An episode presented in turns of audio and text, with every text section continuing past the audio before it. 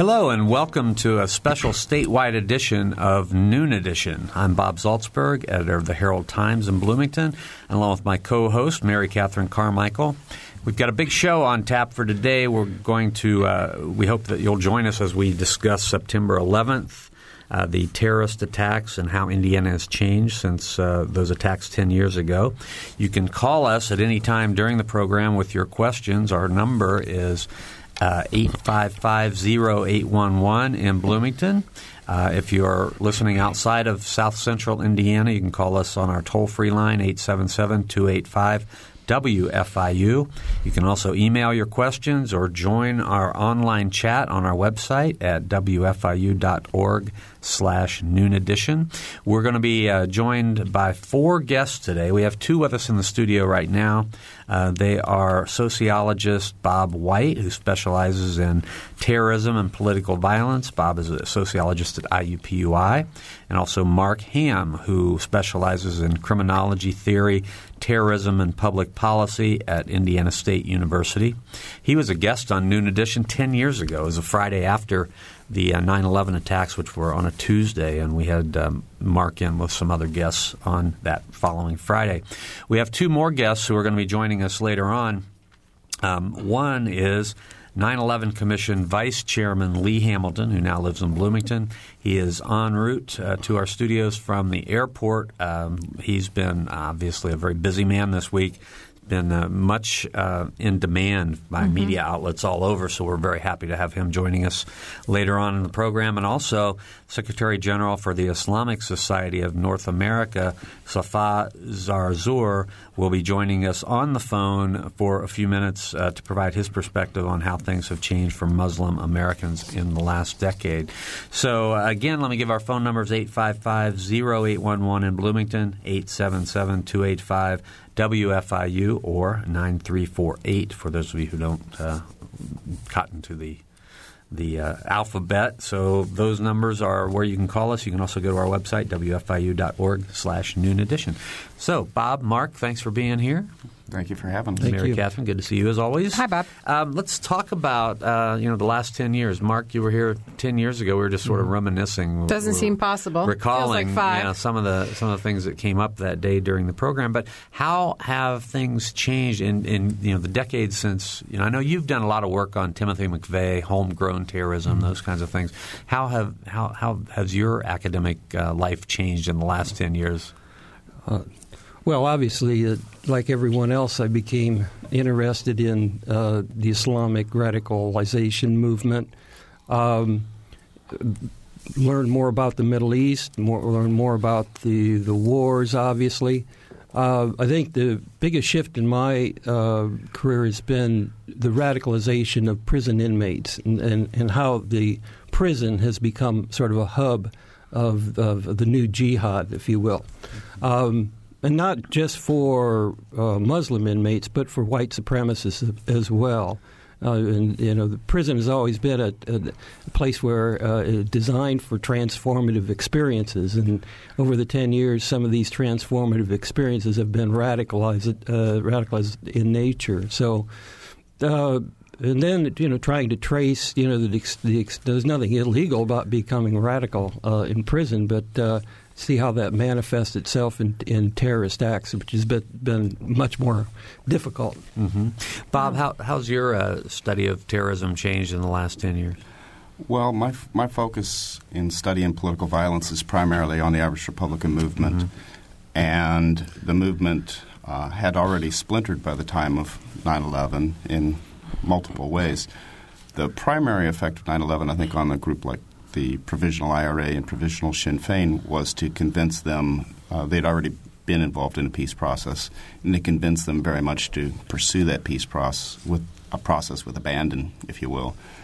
Uh, for the other groups, who would include, um, say, the, the real IRA and the continuity IRA and their, their political wings, um, it didn't have as much of an effect as you, you might expect. I'm not an authority on Al Qaeda and groups like that. Although, like everybody else, you, you start paying attention to those groups if you're mm-hmm. you know mm-hmm. involved in uh, study of political violence. But I, I think uh, to some degree, 9/11 um, had a significant effect on some groups. Uh, the larger the group, perhaps, the more effect it had, the more uh, a group like um, the PLO, for example. But smaller groups, um, perhaps more insulated, it had less of an effect on them. Mm-hmm. So I, I want to get right to a big question. Are we mm-hmm. safer now than we were 10 years ago when it comes to terrorism? Well, most people will say that we are. Um, I think, but the, the, the threat is morphed. I mean, we have um, the, this homegrown uh, terrorist phenomenon, uh, leaderless resistance, uh, some call it, or leaderless jihad. Um, these are small groups who have never uh, been to Afghanistan for training, but nonetheless uh, have been inspired by bin Ladenism and have um, turned to you know terrorist ta- uh, tactics in an attempt to, to seek Al Qaeda's blessing. So that that's a phenomenon we did not see, or as I guess as a post 9/11 uh, development. Mm-hmm. Um, also, it's the the rise of lone wolf terrorism, which we we've always had lone wolf terrorism uh, in the United States, but it's been very sporadic, and we've seen we've seen uh, certainly an upsurge in that, and it's become more deadly. The uh, Nidal Hasan and the Fort Hood shooting probably is the one that most listeners would uh, be familiar with. But there have been numerous others. Um, and there have been assassination, assassination attempts against uh, U.S. leaders that don't get much play in the press, but certainly the FBI uh, is, is, very familiar with these. And again, the, these come out of this, this sort of lone wolf, these standalone jihadists uh, who, again, are inspired by the um, propaganda and the audio tapes of bin Laden and, and Zawahiri and uh, and and this is uh, this has been a motivation for them. That's that's also. I think a new development. What's a good working definition of a jihad for those of us who are listening to this? Well, uh, uh, inner struggle or outer, there's an uh, inner jihad, outer jihad. I mean, it is, it is a struggle uh, that one undertakes uh, uh, as a, a, religious journey with a promised reward at the end. That's certainly something that many of us tend to associate with when we hear that someone. In short is, terms, yes. Yeah. Okay. Bob, are we safer now? Uh, not necessarily. I, I, mean, I very much I don't disagree with anything you've said. I think it, to a degree it depends on who you ask.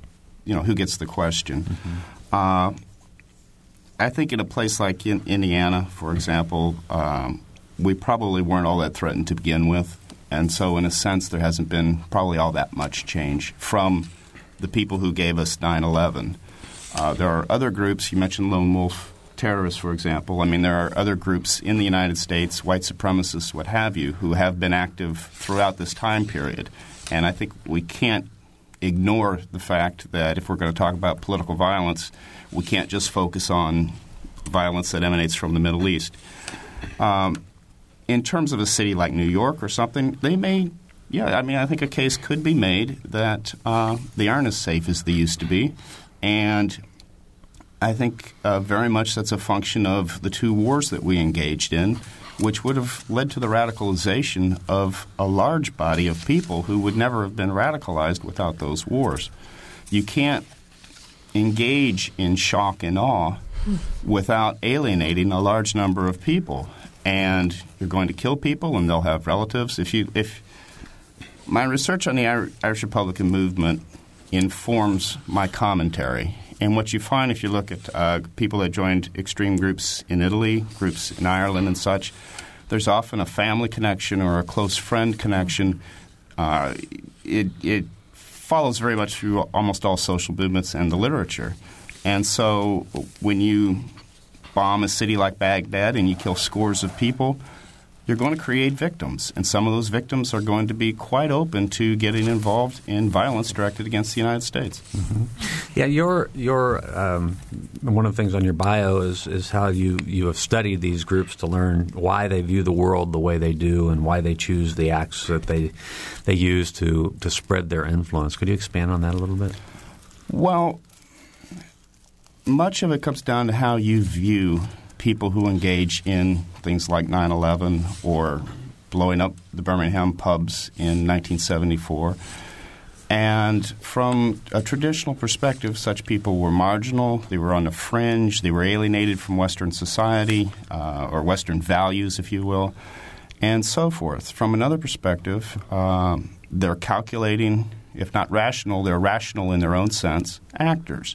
So if you look at 9 11, um, and I'm not being flip, but we can look at someone like Osama bin Laden as an evil genius, and Mohammed Atta and the other uh, perpetrators presumably viewed themselves as soldiers, and they knew they were going to die. It was a calculated uh, risk that they took, and in many ways it was successful. So, arguably, people who engage in some of these in these behaviors uh, think it will have an effect. And if you look at the United States today versus 10 years ago, it certainly did have an effect. Mm-hmm.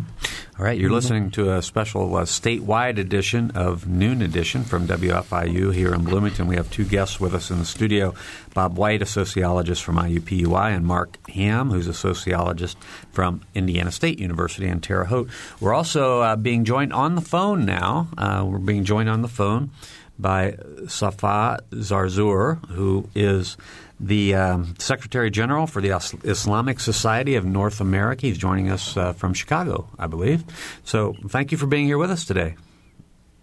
Thank you. Thank you for having me. Sure. I want you know we're talking about this 10th anniversary of 9/11 and I I wondered, you know, if, if there's I know it's a it's a big question to ask, but how has this changed the life of uh, Muslims in the United States since the the attacks of 10 years ago? It, it actually changed the lives and, and, and the situation for the Muslim community in a very big way. Um, uh, first of all, I mean, people perhaps many times do not realize the fact that, you know, the Muslim community really was, was hit with 9-11 twice. The first is that it is one of the groups that got affected by 9-11 as, as Americans. Uh, when you look at, at uh, people who, who died on 9/11. Uh, of the 2,972 people or 71 people, um, it is, I believe, uh, confirmed that 31 were Muslim. That is about twice as much as their, our average as Muslims in the population. Obviously, the terrorists, when they attack, they can care less about the fact that they are targeting Muslims as well because they don't they don't even have affinity with us. Yet unfortunately, the reaction from many within the United States is that, uh, you know, you have the religion that these people claim, so you must be somehow, if not, you know, uh, uh, um, what do you call it? Part of it, you are sympathetic to it. We can blame you by extension, and as a result, uh, Muslims since 9/11 have had to to live really a different life. Uh, I mean, if if I can uh, briefly say that prior to 9/11, uh, uh, as a Muslim, I've always viewed and I, I always read about Catholics and uh, how they have come a long way, uh, you know, becoming part of the American fabric and, and, and other groups, Jews, others, Mormons.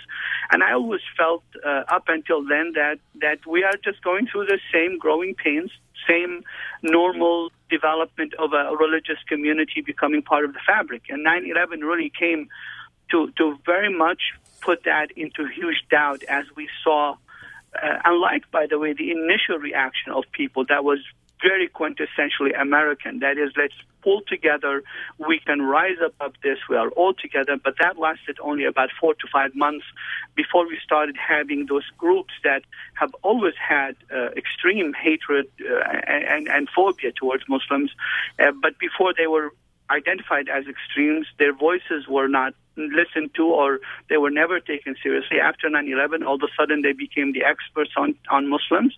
All of a sudden we had groups that have political and religious motivations to demonize Muslims becoming part of the mainstream debate. And all of a sudden we are hearing the question, can you be an American and a, and a good Muslim at the same time? Good American and good Muslim. So it changed a lot. Uh, having said that, I just yesterday attended Uh, uh, an event in Washington, D.C., uh, a campaign that we at ISNA, the Islamic Society of North America, have uh, called Shoulder to Shoulder, uh, we had 26 different religious denominations, including people like Eric Yoffie, the Rabbi Eric Yoffie, who is the the the uh, head of the uh, uh, Union of Reform Judaism in the U.S., plus the, the Gregory Bishop Gregory of Washington D.C. that really stood there and reaffirmed that we as a country uh, uh, stand for freedom of religion, freedom of expression. We are we are special, we are unique, and we will we will uh, not allow something like this 10 years later to divide us anymore, and that Muslim Americans are part and parcel of the fabric of America, and that and that we need to move forward together, fighting the scourge of, of, of terrorism and extremism, as opposed to letting it divide us the way it did for quite a while in the past 10 years. Are things getting better for members of the Islam uh, Muslim community? I would say it is. I, I, I mean, I, in all fairness, it is. In, in, and, and by the way, I mean, I, I have to point to to something that we have known in the Muslim community. Once we uh, once we kind of got our bearing as far as the uh, you know the, the attacks that were from everywhere on us as a community, on our faith, on what we stand for, the doubting of our loyalty, the doubting of our ability to be part and parcel of the fabric of America. Once that we, we kind of understood, we started realizing that it is not it is not middle America. It is not the average fellow citizen who is doing this, that it is a very concentrated, concerted effort that is well funded by very specific groups. And the, the Center for American Progress came out with a report just a week ago or two that basically uh, showed that these people are very well funded, but they are very small, very few in numbers, but they, they have learned how to propagate their propaganda, and unfortunately, they have some help in, in some major media centers. Uh, but as far as the rest of the population, our fellow Americans, we see a lot more willingness to listen and learn, a lot more understanding. For example, earlier one of your guests referred to the word jihad and jihadists, and you asked him. You know, I, I was very pleased about two years ago listening to the National Security Advisor to the President, John Brennan, who said, and if you notice, by the way, the government no longer uses the word jihadist or jihad. It is used, unfortunately, widely in media because he said when we, the word jihad means struggle means struggle in every respect personal struggle against against one's you know uh, lower instincts struggle against poverty struggle against and it has one dimension that means armed struggle. But even in that respect i mean it's a very noble concept. Uh, i mean i can think of many concepts in christianity that one can turn demon, you know, demonized because of colonialism or because of other things. And he said that when we use those words, we are giving legitimacy to the terrorists, and we shouldn't. Uh, they are violent extremists. They are terrorists, and let's call them for what they are, and not give them legitimacy by using legitimate terms that really are very noble uh, within the religion Islam, and, and as long as they have been used. Uh, for example, the Prophet of Islam, Muhammad, says that the best of jihad is telling truth to power, or telling, you know, standing up for the truth when it's going to hurt you you know, uh, to me, that's a Mahatma Gandhi kind of quote, uh, referring to jihad. And so I think I, I think uh, it, it, will help us, and, and, and, it helps us that we see more and more, even within government, but also uh, in, in academia, uh, people understanding the nature of this, uh, and and people realizing that at the end of the day, the best way we can we can fight it is is to understand each other and isolate the terrorists, whoever they are, because those terrorists have given rise also, and, and Oslo and the action in Oslo that happened. Although, unfortunately, the Prime Minister of Norway said, uh, we still don't know if it's a terrorist act. That's after 90 people being killed and, and, and, and the scenes looking almost like 9 11. He said, We don't know if it's a terrorist act. I was, my God, you know, what does it take for people to realize that terrorism is an action can be taken by anybody? These people have been conditioned so much that they will always only call it terrorism if it's a Muslim who committed it. Uh, we are moving away from that not everywhere, not uniformly, but but we are in a good struggle as Muslims to to show to show uh, put our our best foot forward and, and also uh, band with, with our fellow Americans to show that this is all of us against terrorism and extremism, uh, and, and there's no other way we can win this battle but to go forward that way. All right, Mr. Zarzour, I appreciate your joining us today. It's been uh, a pleasure talking with you. We're we're going to let you go, and uh, thank you very much for joining us. Thank you. It's my pleasure. And and and um, I wanted to say that, that Muslim Americans today are are doing two things. They are remembering the victims uh, of 9/11 and and the horror that our nation suffered, and they are out there trying to really uh, do a day of service to to really uh, uh, show their solidarity w- w- with their countrymen as we we commemorate uh, the most horrendous act against our country. And I have no doubt that uh, we will prevail as Americans. We will prevail in a in a in a in a civilizational term, we will prevail, and I'm very hopeful for the future. All right. Thank you very much. That was Safa Zarzour, the Secretary General for the Islamic Society of North America, joining us from Chicago. And joining us in the studio right now is Lee Hamilton. Lee, thanks for being here. Delighted to be with you. All thank right. you very much. Yeah, you, you hustled down from the airport, and we appreciate it. So thank you.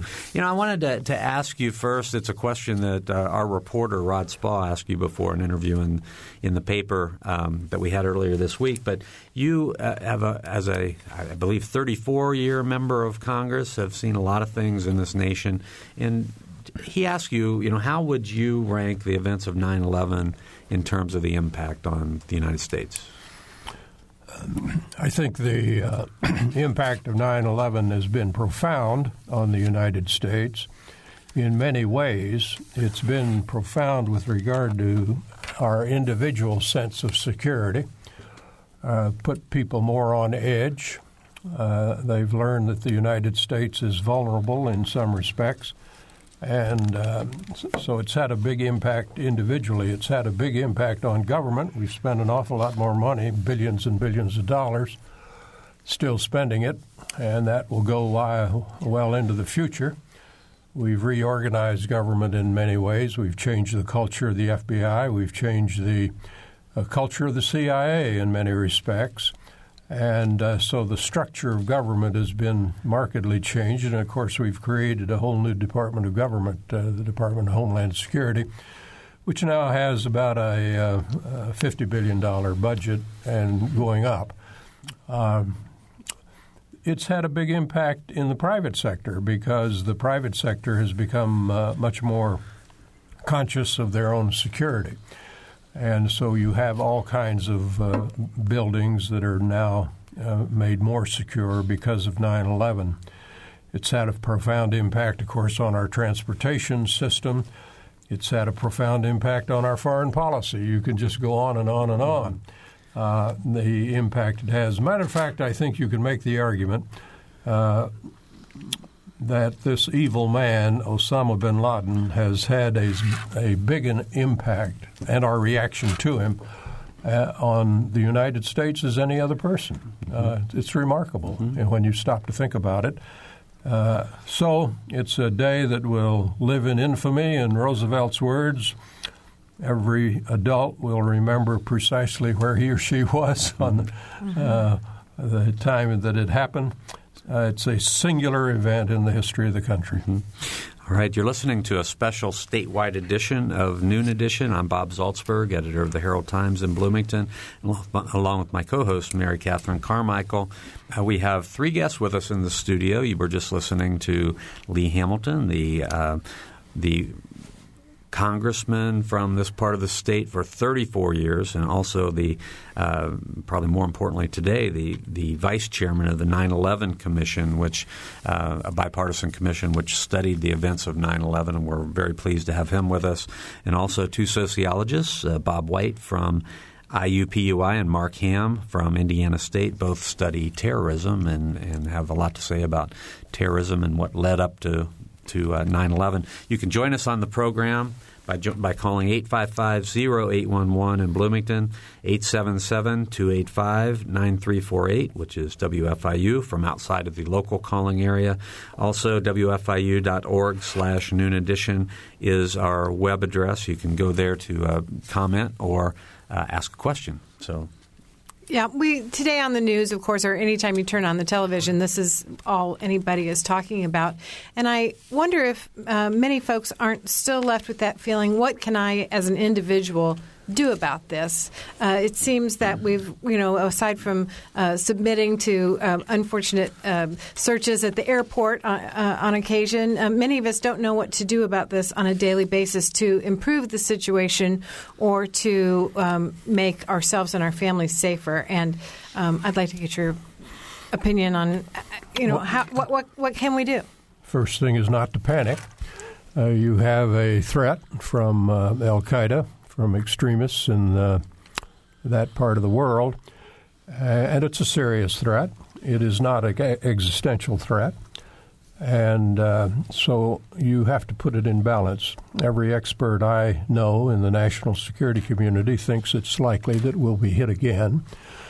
Um, and we ought not to overstate that, but neither should we fool ourselves. Uh, it's likely that next week or next year or five years from now or ten years from now, they'll get through our defenses.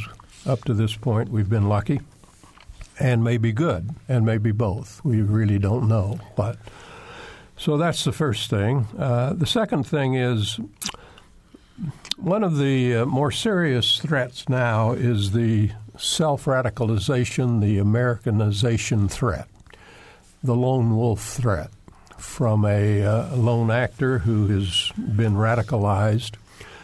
Uh, this hugely complicates our security problem because what it means is you have to deal with a spectrum of threats from the 9 11 attack to the lone wolf. Much tougher to get mm-hmm. that lone wolf in Kansas or Indiana. And um, so uh, it, it has increased the law enforcement impact. And this means that Americans have to be alert uh, to what's going on around them. We often speak of the first responders, fire, police, and so forth, but really they're the second responders. The first responders are people. If you see the guy lighting a putting a match to his shoe, or uh, you see the vendor in Times Square mm-hmm. uh, got suspicious of a car, that's the first line of defense. Mm-hmm.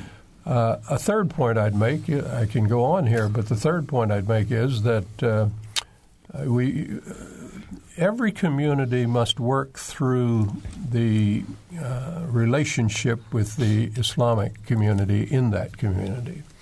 This is a local matter. Uh, President Obama can't solve this problem, and the Congress can't solve it. Uh, the local community has to make sure that they're welcoming to the Islamic uh, people of the Islamic faith and the more intimately they are acquainted with them, the better defense it is, because they, the commun- that community, can recognize radicals, radicalized persons uh, more quickly. So there's a lot can be done. And if you see suspicious activity above anything, even if you can't figure it all out, report it mm-hmm. uh, to the authorities. Uh, so uh, those are a few things that come to mind. Uh, there are many others. Uh, this is a little bit off that topic, but I is there any concern um, from you or others in government about our um, reputation in the international community um, by our reaction to 9 11? Um, how has that uh, been viewed by, by the international community?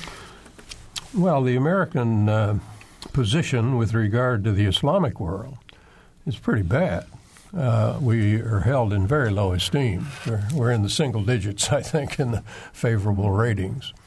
So I think uh, one of the big challenges that emerges from all of this is how the United States, how U.S. foreign policy relates to the Islamic world.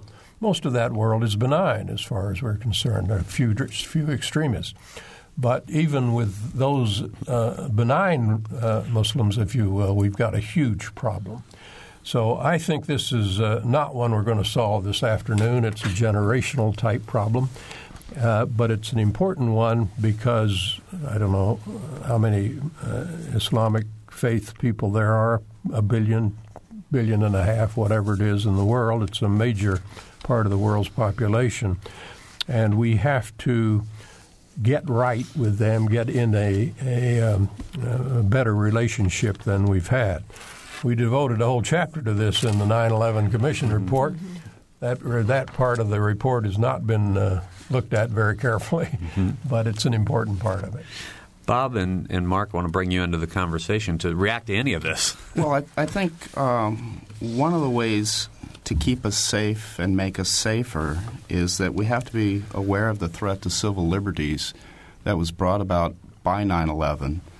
Uh, and also, we have to be aware of the, the danger of, of stereotyping and, and, profiling, whether it's respect to Muslims or African Americans or Latinos or you know, what have you. Um, we can undermine who we are and, in a sense, play into the hands of people who want to harm us if we overreact. And if you look at uh, reports on wiretapping and who's been observed by police and the kinds of peaceful protest organizations and activities that have been observed and infiltrated, it's very disturbing. And I think it's something you know we need to keep in mind. And the other thing, uh, I sort of alluded to this earlier. I agree very much that uh, lone wolves are very threatening and they're very real, and there's really nothing we can, on some level, there's nothing we can do to prevent terrorism, political violence from ever happening again. But again, uh, on the other hand, um, these things have been with us for a very long time, and they predate 9 11. And we have to look at, uh, take perhaps a broader picture and focus not on 9 11, but rather security over time and the issues associated with that. Mm-hmm. Mark? I would uh, quote a Department of Homeland Security report that indicated that the number of attempted uh, terrorist attacks in the United States reached an all time high in 2010. Now, you can learn a lot from these attempted attacks, and indeed, most of them were, were small scale strikes. The uh, uh, the uh, New York City, the Facade uh, Times Square plot being the one that probably everyone knows the most about. So, uh, and that that had some aspects of lone wolf uh, terrorism to it, but uh, he'd also been abroad and had some influence that way, and, and indeed been influenced over the internet. And that's something we haven't probably talked about is is internet radicalization. The other point I would make is about grievance. You know, all terrorism begins with a grievance. You know, when you teach this, is what the first thing you put the, put for your students. You know, what what angers them, right? And, and so. Uh, uh, within that, and there is not one grievance uh, in the Islamic world today. There are grievances, multiple. At the top of that list is Guantanamo. And even President Obama has said that the number one recruiting tool for jihadists worldwide is Guantanamo. Um, and, and, this is this is uh, the subject of great debate, of course, because uh, his first decision uh, when he took office was to close Guantanamo within a year, and now we're two years out, and uh, that remains a festering point.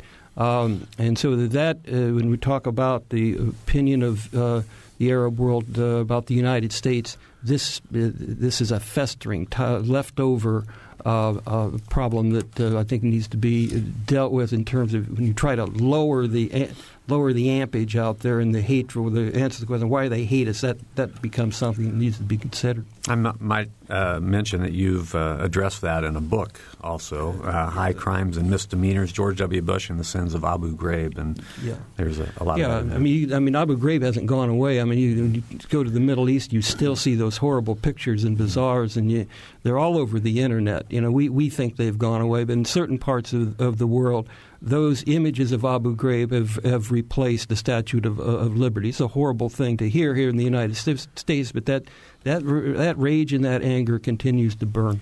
Mm-hmm. Um, Bob, I'm going to ask you to wait for just a second because we have a phone call. So let's go to Dina on the phone. Dina's from Bloomington. So uh, go ahead, Dina. Thank you. This is a question for uh, Representative Hamilton. Um, you mentioned that uh, one of the major effects of 9/11 has been the enormous explosion of spending on security and actions by a variety of uh, agencies and individuals to try to protect their security. Now, I've heard quite a number of responsible investigators and columnists, including what Pulitzer Prize winner from the Washington Post, allege that what has really happened is that spending on security has uh, gone out of control. There's a vast amount of spending that is very poorly supervised by Congress and by others. Much of the spending we don't even know what it's doing. It's duplicative. uh, in part owing to a post 9 11 explosion in security and the use of security classification, and that it's not clear how productive that's really been.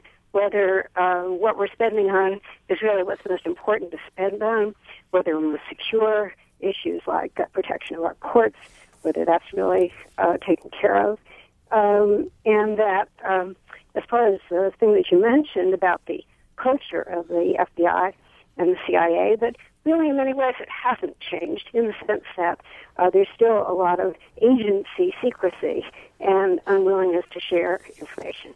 Wondered if you could comment on uh, these ideas.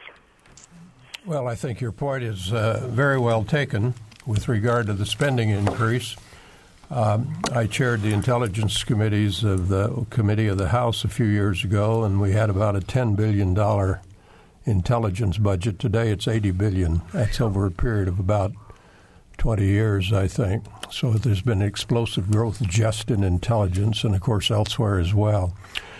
Uh, I, I spent uh, a good part of the day uh, on uh, Wednesday testifying, and uh, uh, for the first time, I was asked questions along the line of your questions about is the money we're spending being used effectively?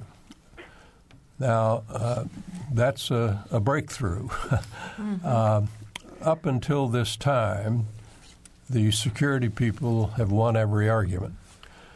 Uh, they can scare you with their potential threats to the country and uh, they don't make those up. They have some basis for them. And in the past decade, we have always accepted their argument and spent what they asked us to spend. Put yourself in the place of the policymaker or the president. Yeah. Uh, a, pers- a security man comes into you, uh, spells out a threat, president is sitting there and saying, Well, if I spend the money, I've done all I can. If I don't spend it, I'm going to be really criticized if something bad happens. So the natural tendency is to spend the money.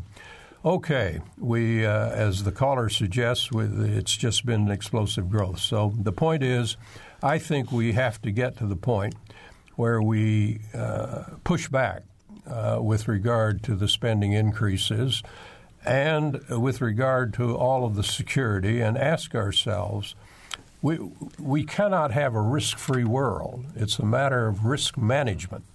And uh, uh, so you have to accept some risks. You can't protect against everything. Uh, and uh, resources being what they are today, of course, it gets very tight. Uh, Bob, I think, was making the point on civil liberties and privacy. I want to applaud that and second it because another part of my briefing this week was to hear from the security people with regard to the astounding capabilities we now have to intrude on your life. Uh, they really are beyond belief. When you uh, sometimes I believe in my more pessimistic moods that we have lost the battle for civil rights, and it's not not civil rights, civil liberties and privacy. If we haven't lost it, we're uh, going down a slippery slope, and uh, so we need to push back on that as well uh, to protect our core values in this country. One of our principal recommendations in the 9 11 report was to set up a Civil Liberties and Privacy Board. Two people have been nominated, one, incidentally, from Indiana University. Uh, three have not been nominated. No chairman has been chosen. Uh, for under the Bush administration and under the Obama administration, nothing has happened of consequence. Uh, to, for reasons I must say I don't fully understand. But we've got to get a robust, strong civil liberties privacy board to push back when the FBI says national security letters are okay.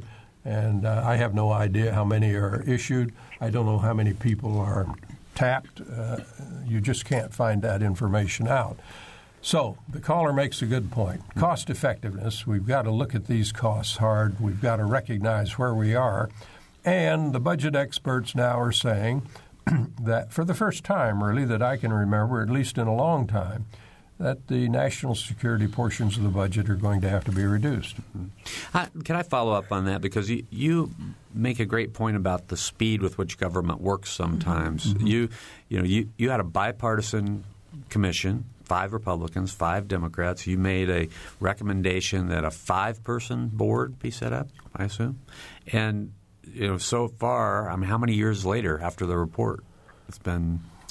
Well, we issued the report in 2004. Right. So, so, so seven years, six, seven right. years. It, it, just it seems like that is something that could have happened very quickly. Well, Bob, and, I can't. And I don't know why it didn't. Well, I I must say I don't either. I, whether there is some substantial opposition to it within a, an administration, or whether it's just uh, other things are more important, uh, a lack of urgency, whatever. I, I, don't really know. So I think we have to keep the pressure on. And in my testimony to the Congress and in my visits with people in the executive branch this week, I brought that up every time. Mm-hmm. We've got to push that hard. Mm-hmm. Okay, if you want to call us uh, on the program, we've got 15 minutes left to go. Please phone us at 855-0811 in Bloomington or toll free 877-285-WFIU from around the state. Also, you can go to our website, wfiu.org slash noon edition. Bob, before we had the caller, Dina, I think you had something that you wanted to, to say responding to the previous question. Well, I, I think uh, this kind of follows up on what Congressman Hamilton was uh, noting, I think we also have to be careful about how we define terrorism because that influences how we respond to it. Uh, I I don't have I don't question that the official that in 2010 the uh, attempted terrorist attacks at a, a, high level. Okay, but um, I think if we look at the history of the United States and we look at the internal activities that have happened by uh, been perpetrated by groups like the Ku Klux Klan, and if we define that as terrorism, then it gives us a very different perspective on terrorism in the United States and the response to it. And uh, as Mark said, you know, grievances. We, we want to understand, you know, grievances. Guantanamo, uh, certainly. Uh, if we define attacks on Muslim citizens of the United States as terrorism, how would we respond to those? And so it goes back again to the to the notion of uh, to the threat to civil liberties. I think we have to take a very careful look at who we are and how we respond to political violence, both uh, as an external threat and an internal threat. Mm-hmm. Uh, you know, it's it's a difficult question getting back to, to motives on on uh, all of this, and I, I wonder, you know, what if in a in a strange world that doesn't exist, uh, we could pack our bags and bring everybody home from the Middle East. Would that solve the problem? It'd be a different policy than we've followed for a few years. I can assure you of that. We've got a lot of people over there. Uh, I think one of the lessons being drawn from uh, our experience in Iraq and Afghanistan is uh, we're not quite as high on nation building as we once were. Uh, I can remember the heady days when we went into Iraq and the extraordinary rhetoric about building democracies, uh, civil liberties, privacy, and all the rest of it. Uh, democracy was going to spread through the uh, region, and we would have responsive re- representative governments and all the rest. Uh, we will defeat tyranny, was the language that uh, President Bush used in the inaugural speech. Well, we've come up hard against that, and we've seen the difficulties of it. So my guess would be that look, I, I think the American people have put Iraq and Afghanistan in the rearview mirror. We're coming out. Now there's a good debate about how fast and do you leave a small force behind and so forth. That's an important debate. But the direction is very clear. We're coming out. And as Bob Gates said when I was still secretary, our former IU uh, alum, uh, he said uh, any president that commits uh, troops in that region uh, to support uh, our national security interests as we define them then would have to have his head examined. I don't quote him exactly, but that's about it. So the point you make is a, a, correct one. If you're making the point, I don't want to put words in your mouth, but I, I think we are recognizing the limitations of American power. And we are recognizing that we can't achieve what we want at a price we're willing to pay. Uh, we could do it. We could turn Afghanistan into a, a flourishing democracy in Iraq. Uh, it'd probably take us several generations, and it would take us billions and billions of dollars more. So it's a question of uh, not just what do we want to achieve, but uh, what are we willing to pay for it. And we have found that the task of bringing these dramatic changes, and my sociology friends would know more about this than that because culture usually trumps politics uh, in the end. I think I may be right about that. Uh, they can correct me. Uh, it's, it's going to uh, change our way of thinking on the most difficult of all foreign policy problems, which is when do you intervene and how do you intervene? And I think we're going to come out on the shorter side of that. So your your comment, culture trumps politics, is very interesting, and, I, and, you made some reference to it in your recent interview um, with the the Herald Times uh, writer. But um, I guess my question then is. Uh, do we need to stop, in your opinion, do we need to stop trying to remake the Middle East in our own image? Well, look, we have interests in the Middle East that are very important. And uh, to be blunt about it, we all know oil. We have to have it. There isn't any doubt about it. If we don't have it, we're not in trouble six months from now. We're in trouble this afternoon. And every president I have known has defined our interest in that region of the world as vital. Presidents don't use the word vital casually. Vital means vital.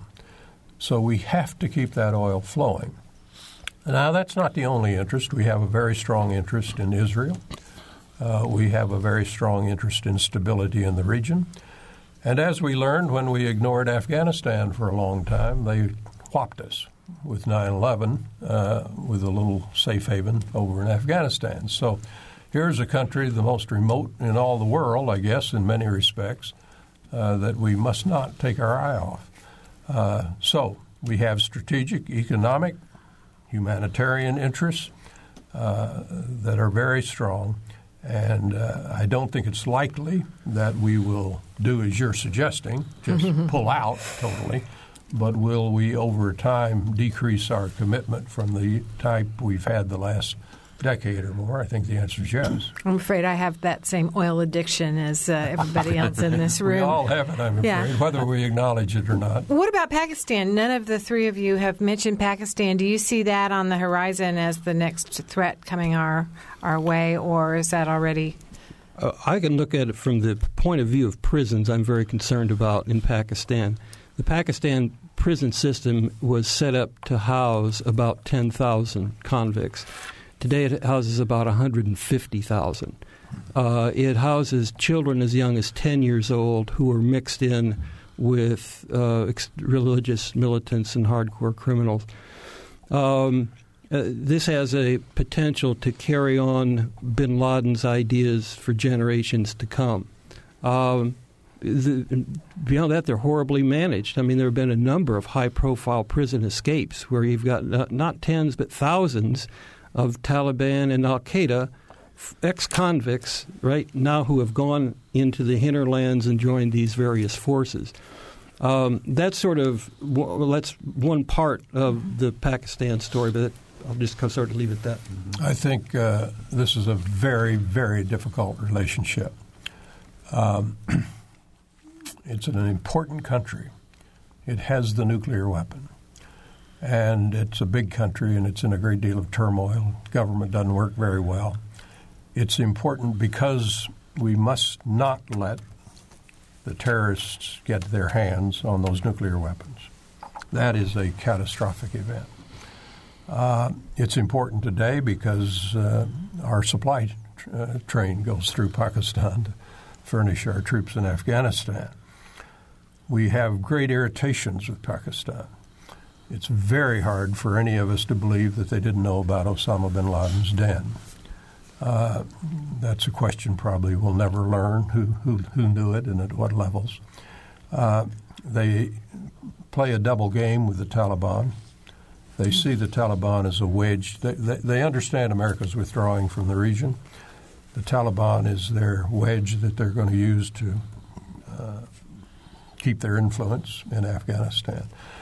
So you, you can chalk up the commonalities and the differences. The relationship is extraordinarily difficult. I I sometimes think that top American officials commute to Pakistan. I mean, it's uh, not too many weeks go by that you do not see a very top level American official there. And that's been going on now for a year. And we've struggled and we've struggled with this relationship. We're not going to solve it. This is a relationship that has to be managed uh, as best it can, recognizing the interests that are involved. And it will not be easily uh, resolved. So you manage it, you don't resolve it. Bob?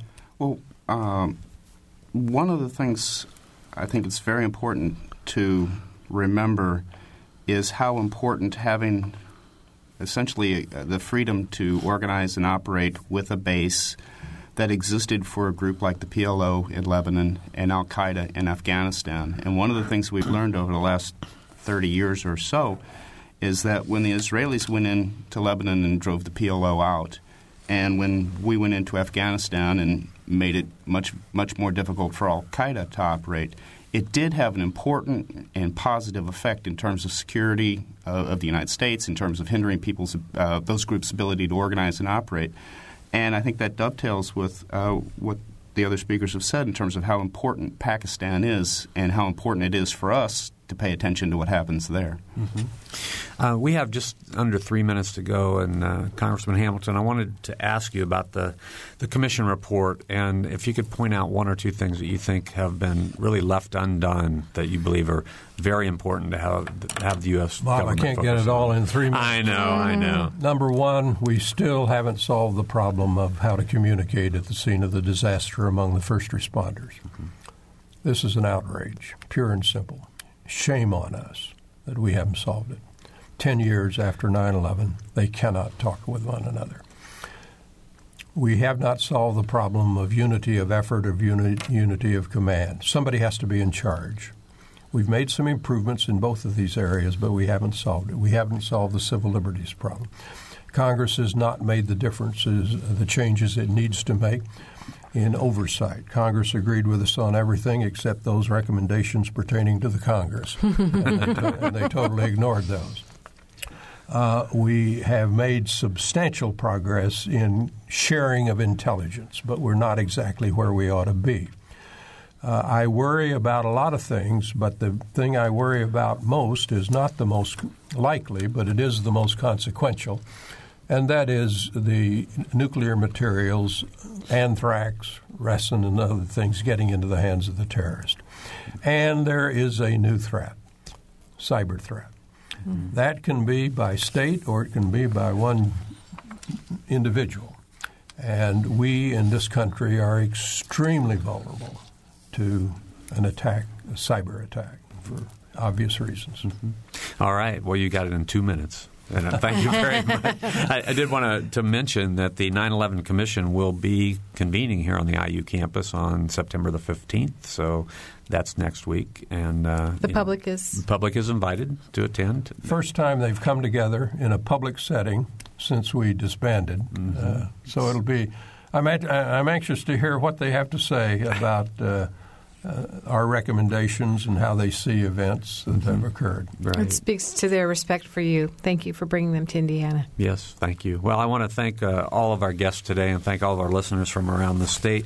We've been talking with, well, we had on the phone earlier Safa Zarzour from the uh, the Secretary General for the Islamic Society of North America, here with us in Bloomington today, 9 11 Commission Vice Chairman Lee Hamilton, and also two sociologists, Bob White from IUPUI and Mark Hamm from Indiana State University. You've been listening to Noon Edition. Thank you. I'm Bob Zaltsberg for Mary Catherine Carmichael. Thank you for listening.